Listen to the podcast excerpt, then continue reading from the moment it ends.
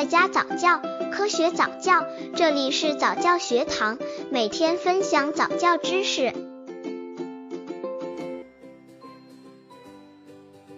三个月宝宝早教的注意事项。宝宝的成长很快，身体也会随着成长而变得灵活了，还会主动的和你打招呼和交流。这个时候如果逗他，他会发出甜甜的笑声，已经成了爸爸妈妈的小开心果了。三个月的时候是宝宝生长发育的重要阶段，他已经基本适应了周围的环境，身体的各种机能也开始发育，原始的生理反射动作渐渐消失。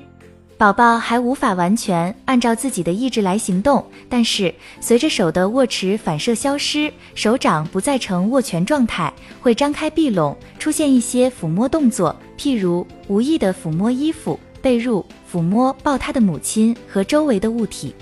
这种最初的抚摸动作，标志了宝宝认识活动的开始。这个阶段应该充分利用各种机会，鼓励和引导宝宝开展各种有益的游戏活动，促进身体各种运动机能的发育。但是，同时也有一些需要注意的地方。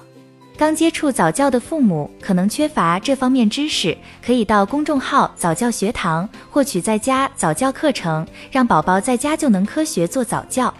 三个月宝宝早教的注意事项。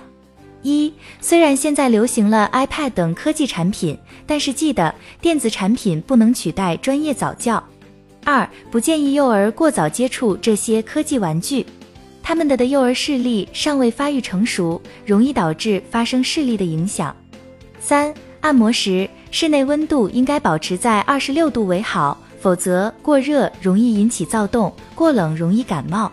四，一般家庭在按摩时。不建议按摩脑门，因为那里的骨骼比较脆弱，所以为了安全，不建议家庭非专业人员进行。